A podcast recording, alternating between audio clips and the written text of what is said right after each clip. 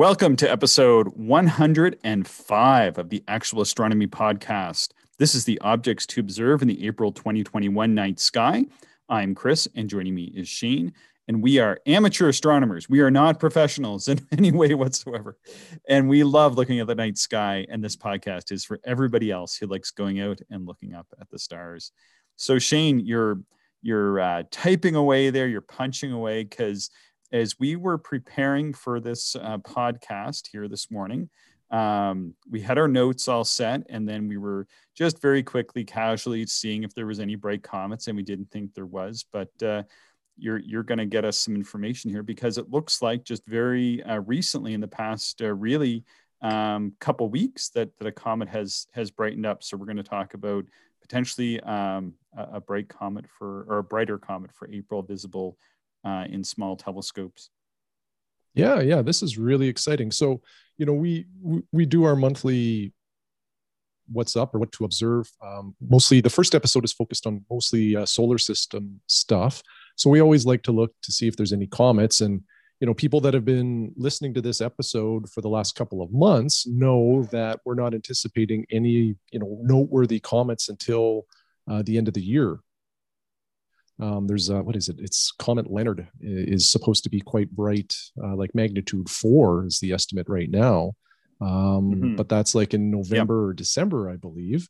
And um, so, you know, we're anxiously anticipating that. But until that point in time, all of the other comets that were that we were aware of, I don't believe any of them were brighter than double digit magnitudes, which means they're very, very dim and you know not really yeah. yeah yeah they're not really worth uh, observing unless you maybe have larger apertures. Um but when and we this, checked and this yeah, yeah you you check this comet and uh, there's magnitude estimates coming in. Some of them look to be as bright as magnitude 8.5 which which puts it in the range of sort of uh, those 70 millimeter binoculars um, a lot of people have. And you were saying that in sky in in our planetarium software it was magnitude what 14. 14. So it's exceeding like magnitude estimates, depending on, I guess, which estimate you look at, it's exceeding it by like two to maybe five magnitude, uh, which is like, that's, that's exceptional. Yeah. So, now here's the downside is it could be an outburst and, and that definitely happens. And then as well, the moon is now moving into that part of the sky. So, uh, so there's there's that. So who knows what's going to happen here over the next uh, two weeks before before it's sort of uh, in a dark sky again. But uh, anyway, uh, something for people to put on their radars for April. We'll talk about that in a moment. But uh, apart from that, probably the best thing to to observe would be the uh, Lyrid uh, meteor shower this month. Yeah, yeah, it's uh, you know, it's kind of a nice. Um, it's a nice meteor shower in terms of the spring is you know approaching. So if you live in cold areas like you and i um, you know it's it's an opportunity just to get back out and, and do some observing because the temperatures aren't uh, you know as much of a factor anymore. So excited for that. Yeah. And in fact my winter is is is more harsh than yours it seems. Oh do tell. so, so she and I only live about uh, 12 or 15 kilometers apart. And I went up to his place yesterday and I had to wait for, for the snow to melt. We had a couple inches of snow and, uh, and, and it was sort of clearing off the streets. It was very wet on the streets and quite a bit of snow around. And I drove up to, uh, to Shane's place on the other side of the city. And uh, lo and behold, uh, you guys just had a, uh, a dusting of snow. So your winters are much more mild than ours. Mm-hmm we, we we live in the Regina tropics. That's so why there's. You, you should consider um, moving here. yeah, and uh, you know, uh, I, I, look forward to having some of the bananas that you're growing up there uh, this summer.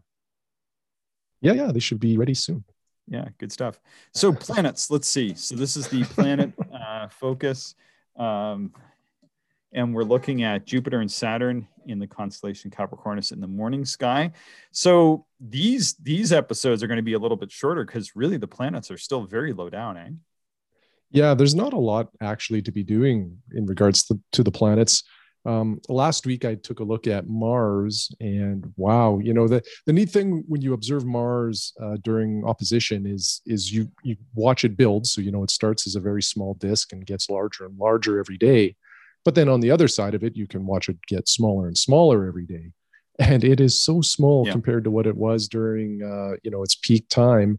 And now that it's getting low in the sky, it, it's quite challenging to uh, tease out any detail. Um, so yeah, there's it's a little bit of a dry spell uh, for the planetary observing.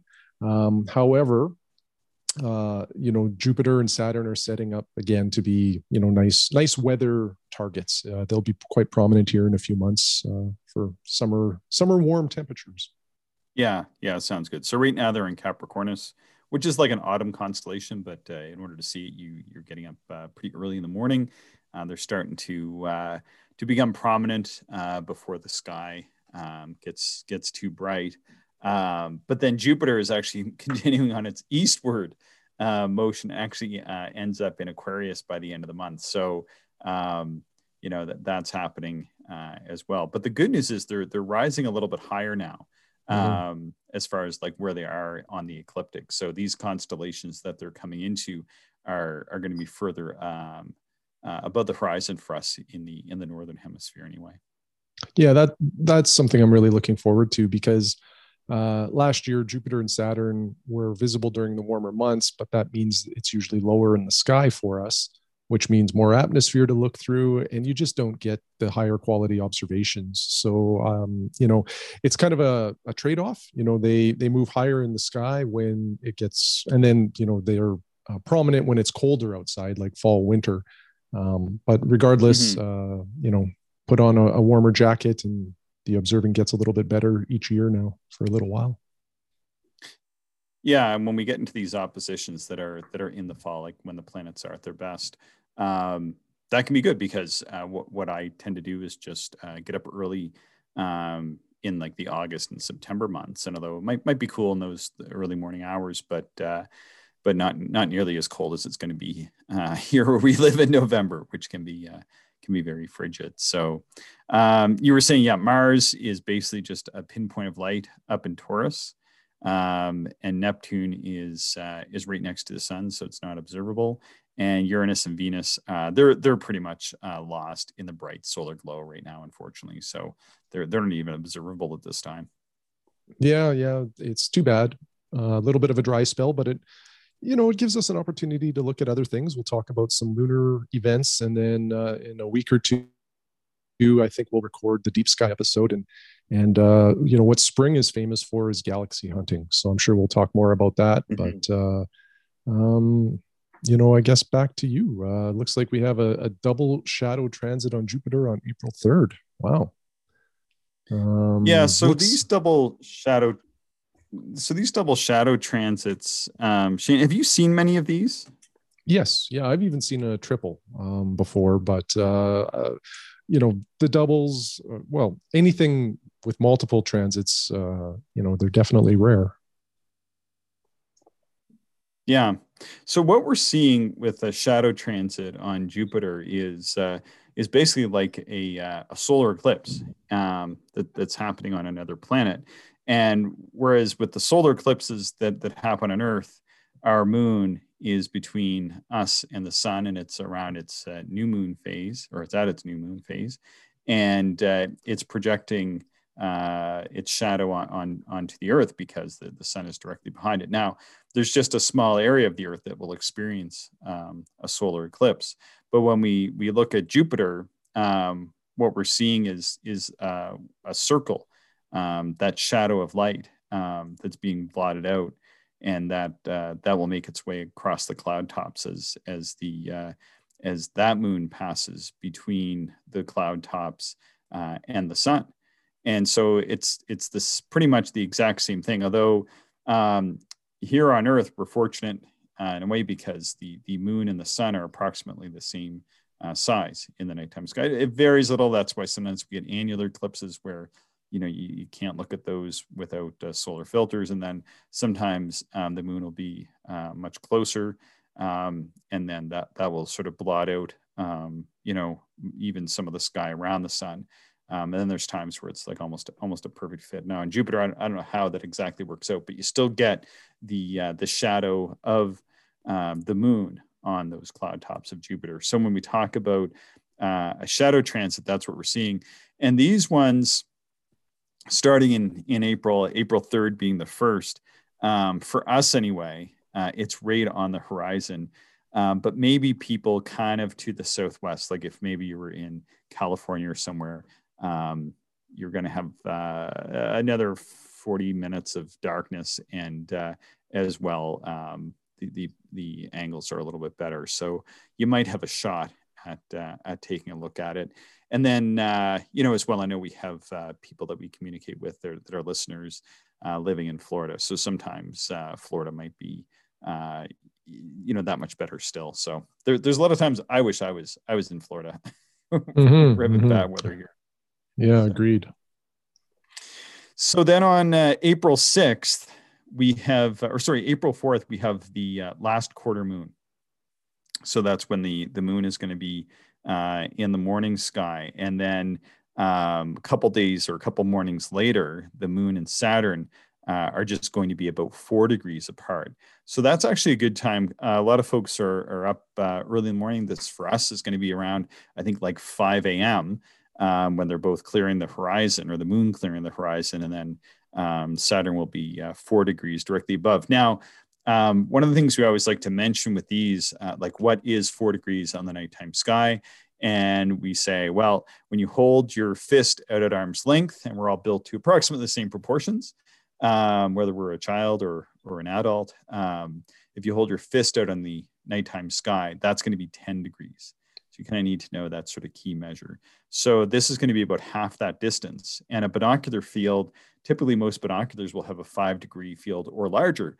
So because uh, Saturn and the moon will be uh, just four degrees apart, um, it would be a neat binocular sight uh, for people to be able to go out and to see uh, Saturn and the moon together yeah those pairings when uh, you know the moon and, and the planets get together like that are are pretty neat to look at um, you know binoculars or a wider field view through your telescope. And uh, you know it's uh, it's pretty. It's quite nice to see. Yeah so that that one should be kind of neat neat to see. I might get up and try to take a peek at that. And then on the 7th we have jupiter and the moon four degrees apart again. So the same sort of thing. Yeah you know and, and for those that observed the jupiter saturn conjunction on december 21st or right around that date it's still kind of neat to me to see them in the night sky and you know just how close they are still in the night sky. Um, you know we shouldn't lose sight that that's still a pretty cool observation to see them near and uh, you know occupying the same general area. Yeah so it's sort of like a, a good opportunity for those that maybe had missed i know lots of people missed um, the pairing up and now unlike back uh, with the great conjunction back in december we're not going to have the opportunity um, to see them together in, in the same field of view. In most telescopes, although um, like some of our really small, crazy wide field telescopes, like our uh, like my Takahashi 60 millimeter, I can do about a seven and a half degree field of view. Uh, so I, I, would actually be able to see um, Saturn and, and, the Moon together, uh, but I, I, don't know that I'd be able to get Jupiter in there either. Yeah, yeah, that would be pretty tough yeah so we'll find out. We'll, we'll see how it goes. Hopefully we get some clear skies coming up here and uh and that'll work out. I think i might actually uh take uh take those days off work and make make a plan of that. All right. So april 10th we're going to have another shadow transit on jupiter um, but this one actually won't be visible from north america I, I don't think anyway. So one thing that we try to do is um, since starting this podcast we've we've had lots of listeners from all over the world and uh, some of the folks in Japan uh, will write us um, and stay in touch with their observations and uh, and what they're able to see over there. So I know that uh, we have Larry over in Japan, so we kind of put this this out to him that he'll actually have a good opportunity on the morning of the 10th to try for a double shadow transit. Uh, but that probably Japan is probably going to be the best spot. And so what I'm doing here is I'm just trying to sort of figure it out based on using my planetarium software and kind of picking general areas where, where I know some people have have written in from uh, when I'm when I'm looking at these events. Give it a shot, right? Yeah, no, I think that's a that's a cool thing to do. What kind of aperture would you need to observe a double shadow transit on Jupiter, Chris? Like, uh, would binos see it? Probably not. But what no. telescope uh, would you need? Yeah, so, so, you're right. I think binoculars, um, like a typical binocular, it, it's not going to happen. Although you can see the moons of Jupiter with binoculars, so, so it's a good point. You know, when when Jupiter is uh, is reasonably high in the sky, if you have a, a good pair of eight by forties or or a ten by fifty binocular, you will be able to see the moons of Jupiter, much like uh, how Galileo saw them. Just they're going to look like stars that are kind of uh, changing positions night night to night, and that's really cool to watch. Um, but I, I you you won't be able to see um, enough of, of the disk of Jupiter to to be able to dis, to discern the uh, the shadows cutting across.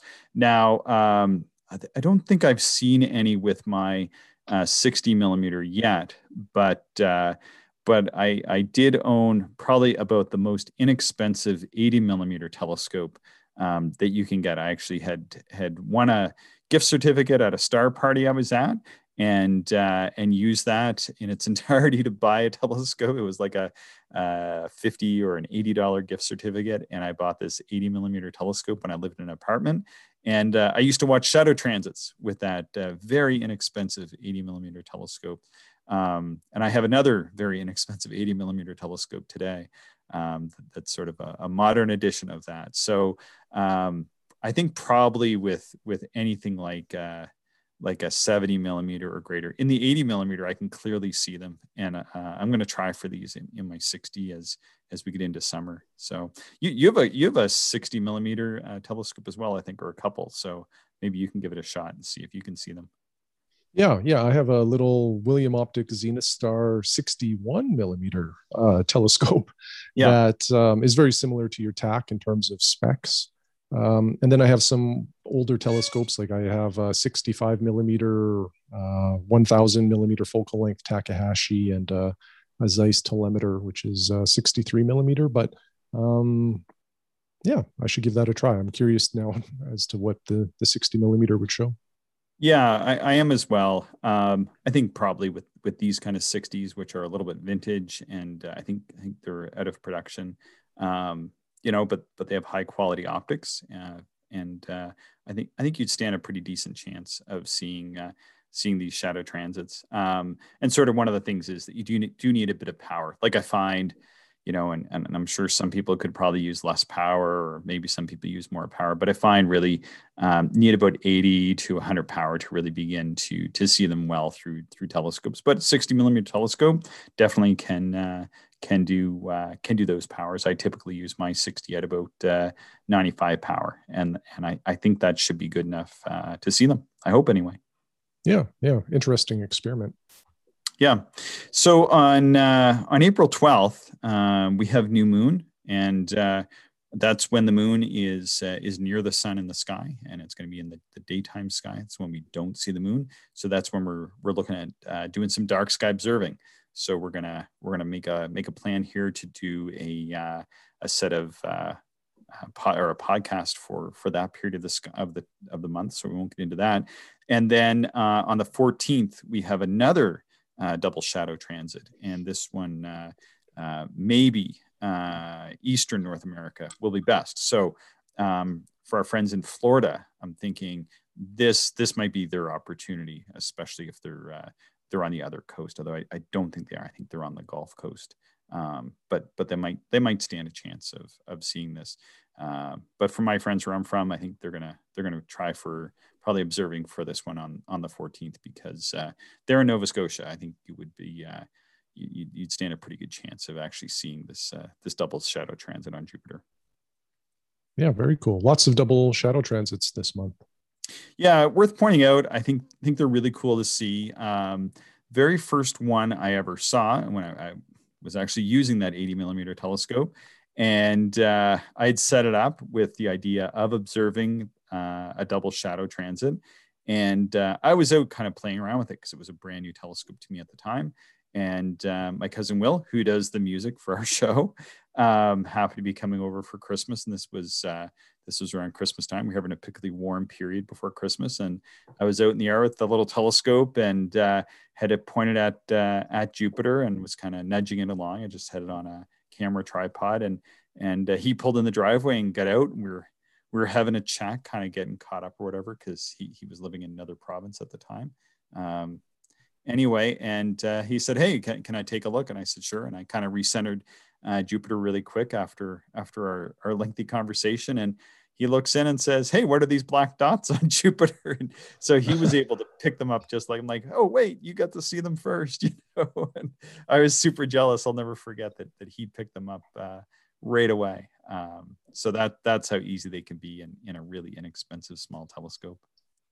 Yeah and i love i love observing them because i'm fascinated with solar system movement and uh, you know this is a way to watch some of that happen especially yeah. if you can catch um, uh, the shadow like at the limb which is the edge of the the planetary disk. Um, if if you watch it you know say from the middle it doesn't seem to really move with any uh, you know with any speed at all but when it's close to the edge it's incredible how fast it just drifts right off mm-hmm. Yeah, and I think there's some historical importance of shadow transits as well. I know for um, early mariners at sea um, who, who, had telescopes, they were they were trying to use them to uh, to fix their position, um, you know, on, on the ocean. Um, but my understanding is actually it, it it wasn't as good as just using the old sextants uh, and and the sun um, and uh, other means for for actually determining uh, your position because of the uh, well the the limb darkening on Jupiter actually interferes with uh, when you'll actually be able to see them as well as like altitude from the horizon and other other uh, impacts when when you can see them. But but they did a did attempt to uh, to use those uh, for a variety of purposes. Anyway we're not going to get into that this time.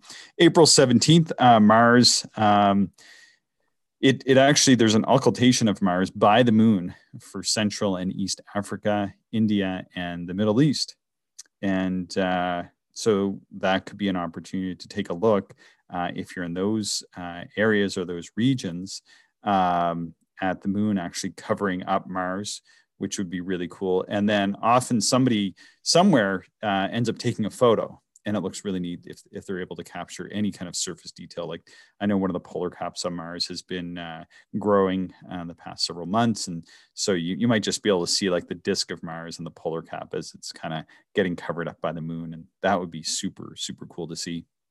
Yeah, yeah, that would be a really neat observation. So here in North America, they they don't even really get that close. So I have uh, have an image here, Shane, and and uh, it's a circle eight degrees, um, which is sort of the sharp field of, of my binoculars. And uh, you'd just be able to get Mars and the moon in the same field of my widest field binocular. Mm-hmm, mm-hmm. Yeah, that's pretty tight. You're definitely pushing the limits at that point.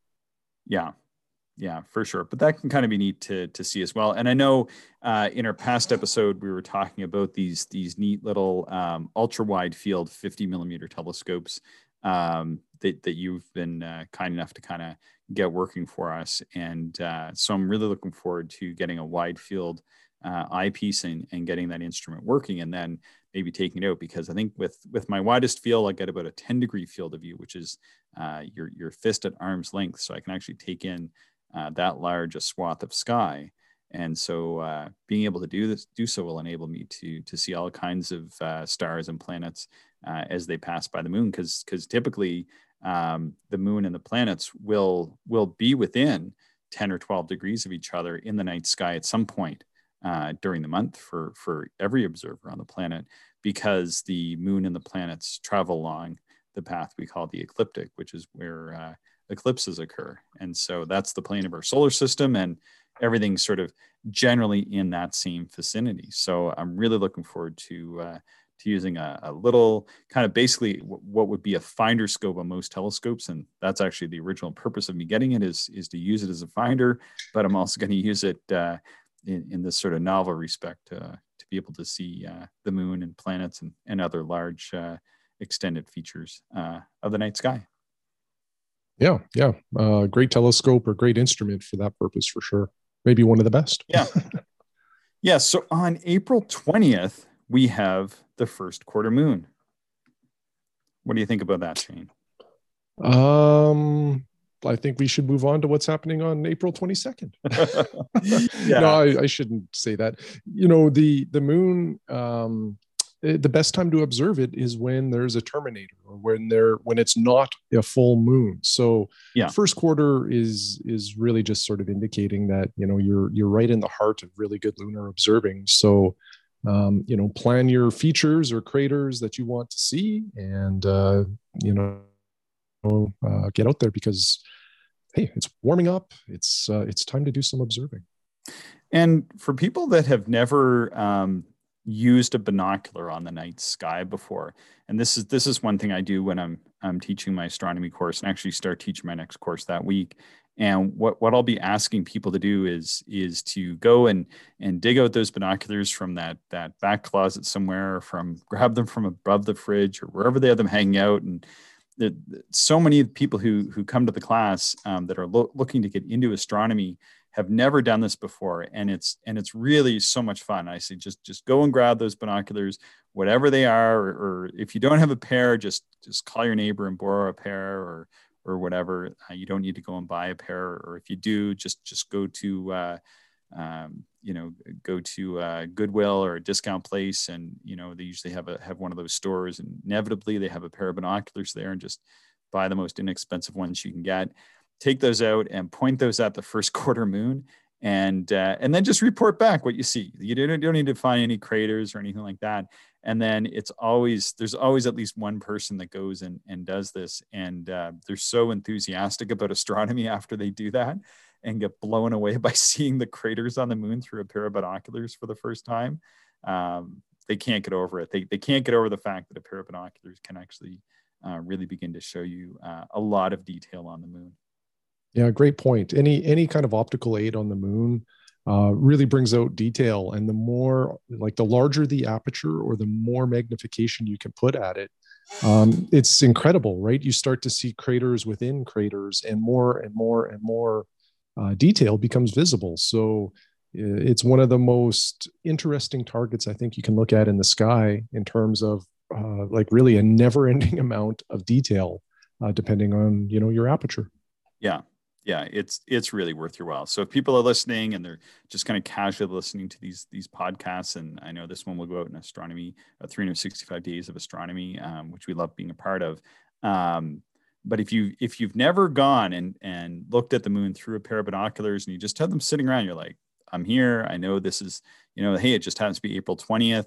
Um, or I know that's coming up, but I'm I'm free that night, or maybe maybe you're bored because of uh, pandemic restrictions, like like we're under here, and uh, you know uh, you, you, do already have a pair of binoculars, then just grab them and just just walk out um, wherever it's safe to do so, and uh, and point them at the moon. And I think you'll be truly astounded. You know, and you don't need to know. This is one thing I try to stress stress with people as well. You don't need to know like all the craters and what everything is called up there. And I think sometimes that overwhelms people as well. Like uh, all the features on the moon are named, and you can certainly um, go and find a really good um, resources for that. One of them in, is at the rasc.ca, the Royal Astronomical Society of Canada, and they have this really great Explore the Moon guide. So if you go to the rasc.ca and you just go to the search box and go Explore Moon or Explore the Moon, in the search box you will, you will find uh, a great little set of finder charts for the moon, everything that you can see uh, through binoculars. They have like a little program in that that uh, that you can do, and it's free. This is just a free uh, resource that uh, that our organization, the RASC, does just as a, as a public service. Yeah, yeah, and that Explore the Moon uh, uh certificate is really or program is really interesting, and then uh, the Isabel Williamson uh, Lunar Observing program is like exceptionally thorough. And, and if you're a lunar nut, um, that Isabel Williamson gives, I think it's like about a hundred or so features but then there's like a subset list of challenge features, which I think brings it to over 200 things to observe. Um, so again, for all the lunar nuts out there, uh, that's that's a great list too. Yeah, and uh, Isabel Williamson, of course, was uh, was a, a, great amateur astronomer from uh, from Quebec here in Canada, and uh, that's that ended up being how that program uh, got its name. So yeah, it's kind of homage to uh, to her and her great observations and contributions to astronomy here in Canada. Yeah, it's pretty cool. So on April 22nd, we have uh, probably, perhaps the best uh, event of the month. I know when I was making up these notes, that was going to be the best event of the month, but potentially we might have um, a comet that's getting brighter. But yeah, let's talk about the Lyrid meteor shower in the early morning of April 22nd. Shane, what do you think? Um, so look, let me just see here. Um, yeah, early morning. Uh, it'll be in the east, and the moon is setting at around four in the morning. Um, so generally, if you want to catch a meteor shower, you want the moon to be not in the sky because the brightness from the moon can wash out a lot of the meteors. Um, so if you're interested in this meteor shower, uh, try to time it with between moonset and sunrise, and that's when you're going to see the most amount of meteors in the sky. Um, I'm not sure what this one peaks out at or what it typically has in terms of number of meteors per hour. Do you, do you know that offhand, Chris? Yeah, so you, you, can get quite a few. So uh, this one only averages about five to 20 per hour, and it really mm. averages about uh, about 10 meteors uh, per hour. Now, when it comes to observing meteor showers, you want to try to get to the darkest place that you can. You don't need a telescope or binoculars to observe a meteor shower, um, but you do need as dark a sky as possible. Unfortunately, for for many of us who, who live in the city, that means you're going to be going for uh, a bit of a drive. Um, but this one can be worthwhile because these meteors can be particularly bright. And uh, as well, I should mention that that the meteors from uh, for a meteor shower they actually originate from comets. So there's comets in orbit around the sun, just like we're in orbit around the sun. And then what happens is, as those comets orbit, um, they come in close to the sun, they brighten up, and that brightening is actually um, a process of the comet uh, warming. And, and what we actually see is particles and material coming off of those comets and those materials go into into that orbit that the comet is on. So even when the comet isn't isn't there invisible, this material is kind of left over in in that orbit that that the comet had previously gone through. So in the case of the Lyrids, what we're actually seeing here is uh, cometary debris from comet uh, C 1861 G1 Thatcher, which is uh, which is a, a, a comet that uh, that was discovered in 1861. Uh, although it's a relatively short period of comet, uh, sorry, short period uh, comet and, has an orbit of about 415 years. Um, you know, we, we, still will see uh, meteors uh, every year at about this time. And the meteors from the Lyrids, they've been reported since about uh, about 687 BC. So it goes back quite a long time. Yeah, and um, just to add on a little bit to the the you know how meteors are formed. Uh, that comet debris hits Earth's atmosphere and burns up, and then we see you know these streaks of light across the sky. Uh, we call them meteors. Some people call them shooting stars. Um, basically, what you're seeing are grains of sand burning up in the atmosphere. Uh, if you see a real bright one, that's probably the size of a like a pea or a small pebble, um, and it just burns up uh, at, at a high velocity as it's hitting the atmosphere. So kind of a it's kind of interesting mm-hmm. to think about how much light you know a grain of sand almost or you know something the size of a, a small grain of sand can uh, can produce yeah it's pretty pretty amazing to uh, to see those come whipping in so yeah, sure.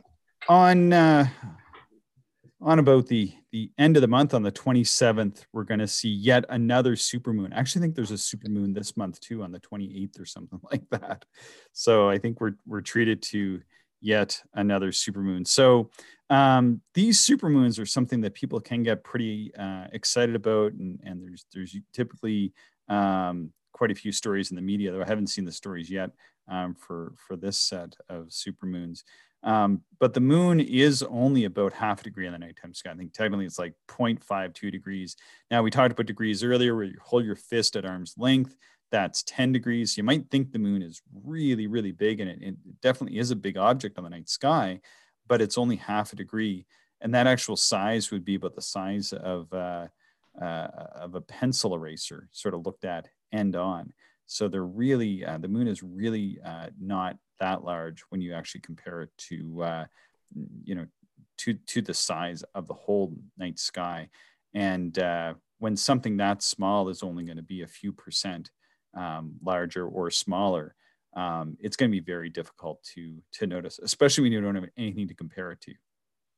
Yeah, yeah, it's it's more of a like I think it's an interesting uh, photographic um, target Um, yeah. You know, take a take a photograph of a supermoon, and then use the exact same camera settings on a non-supermoon, and then just compare the photos and see the difference in size. Um, I have seen those published in magazines and online, and it is interesting to see, um, you know, the the supermoon uh, and its you know slightly larger diameter. Um, but without that photographic um, kind of A B comparison, it's I don't know if I would be able to detect it with my eye. Uh, I, I don't think I would. No, and uh, so I've actually done a lot of unaided naked eye observing of of the moon, and I've I've done a lot of sketches uh, alongside my friend Clark, um, who's the chair of the the history committee in our organization, and we've uh, compared notes and.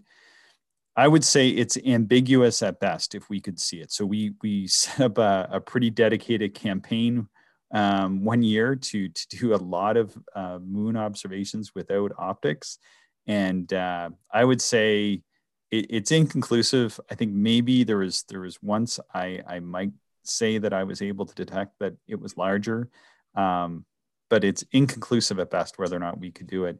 But I, I think that anybody uh, who is getting interested in looking uh, at the nighttime sky certainly should be uh, encouraged to do so. So if if it's uh, if it's getting you motivated to go out and look at the sky because um, they're talking about supermoons, um, you know, hey, that's that's great.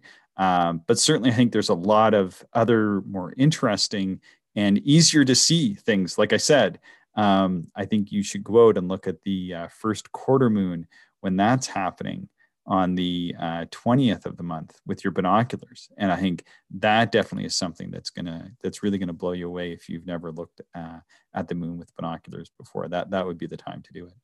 Yeah yeah. In fact you know if you have binoculars look at the moon during any of its phases. Um, as long as it's not a full moon the amount of detail that you'll see is incredible. Uh, and if you look at the moon right near where that dark line is like where the light transitions to darkness um, that's where you typically see a lot of the detail. And we refer to that as the Terminator, um, as many people who listen to our podcast are uh, probably getting sick of us saying that. but, but, you know, we like to mention uh, some of those details for anybody that might be listening to it for the first time. So, Shane, we started mm-hmm. um, this this session today. We're actually late in starting our recording. And the reason why we were late was because, um, uh, well, we we make up these notes, and we actually made up most of our notes uh, some time ago, and then we we go over them a little bit prior to to the recording, and then we see what else uh, might be of interest there, and we use um, some some resources online to see if there's any uh, bright comets, and there hasn't been, and no bright comets to be expected. But when we actually took a look at um, and and the the website is uh, is aerith.net and slash comet. And this is a, a well-known comet um, website for for finding out information on comets. Um, we actually discovered that uh, comet uh, R4 Atlas uh, appears to be brightening. There's some uh, estimates that that uh, comet is actually uh, being reported as getting close to eighth magnitude in brightness, which puts it well in the range of small telescopes. And uh, now sometimes comets will just flare up, um, but certainly this this flare up has been lasting for um, a couple weeks now, going from 13th magnitude to eighth magnitude. Um, and to give people uh, a general idea of how bright that is, so a 13th magnitude star would be really difficult to see um, from the city through a telescope, but with with a pretty good eight inch telescope in a really really dark location, you'd probably be able to see 13th magnitude stars reasonably. Um, and and so if a comet was 13th magnitude, it'd probably be even a little bit more difficult to see than those stars. Now, an eighth magnitude star um, from the city in a in an eight inch telescope is going to actually be relatively easy to see, and an eighth magnitude comet would be uh, possible to see. You'd likely be able to see it. So that's the difference, uh, more or less, right there. That these uh, these magnitudes are are such that uh, if if it does continue to brighten in this in this way, that this comet uh, could become relatively easy to see, maybe even in binoculars in the coming weeks. So right now we're looking at um, last quarter moon on the 4th. So we're, we're looking at at least probably another week or so from when this podcast goes live.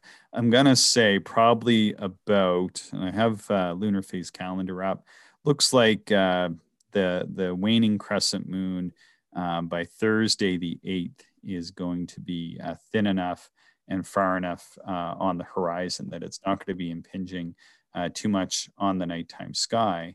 And that, uh, let's see, by April 8th, the comet Atlas will be uh, along the ecliptic. It will be in Aquarius and it will be, I don't know, looks like maybe 10 degrees just south uh, west of uh, the bright star uh, Altair in the, in the constellation of Aquila. And certainly if it is brightening up uh, into eighth magnitude or so, um, you should be able to pick it up in a wide field telescope in that area from a dark site.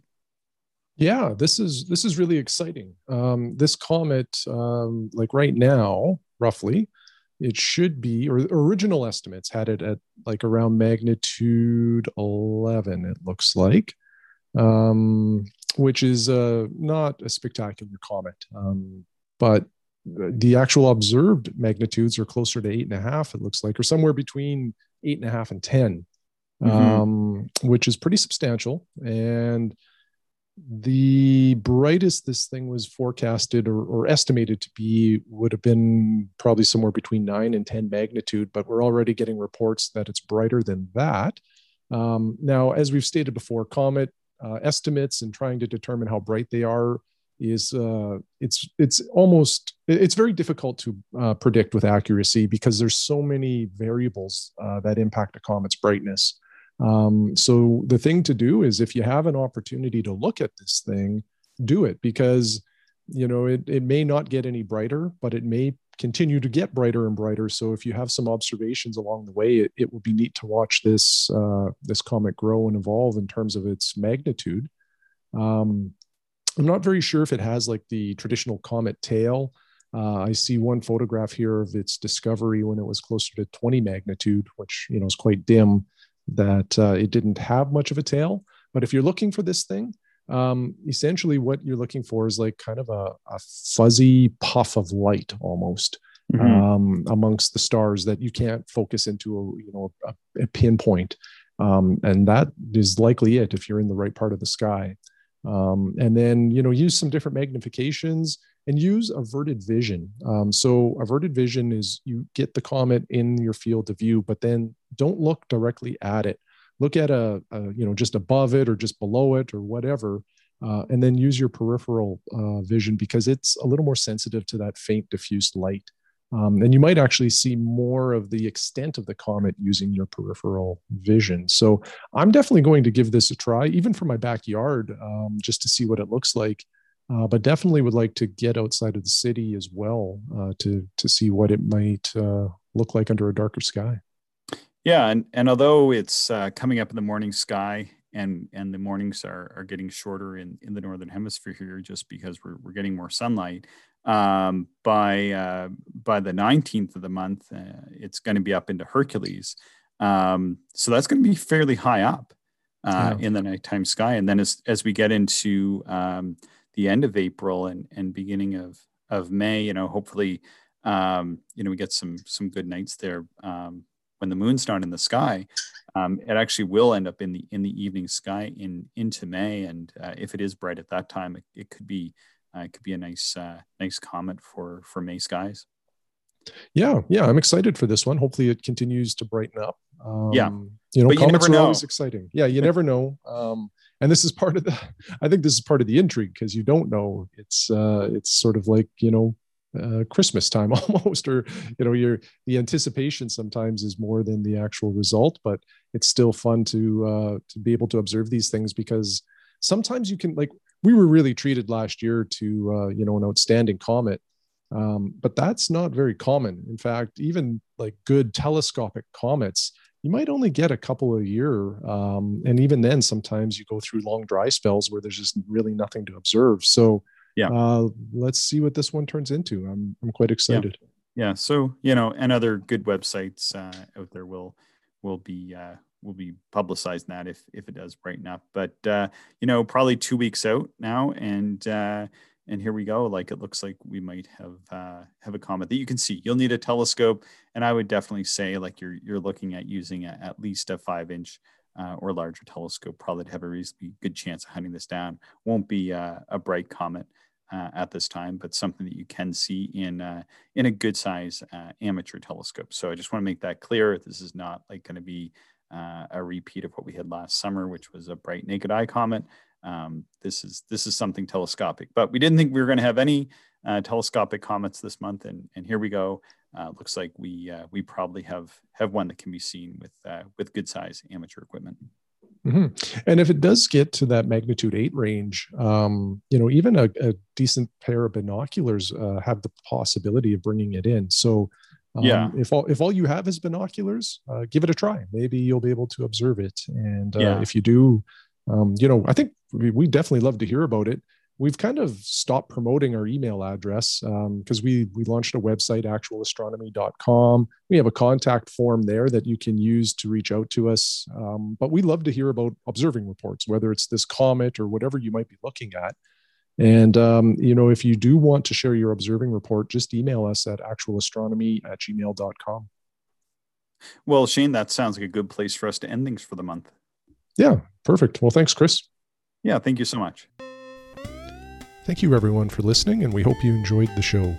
If you are interested in more information, would like to contact us, or if you would like to support the podcast, check out our website, actualastronomy.com.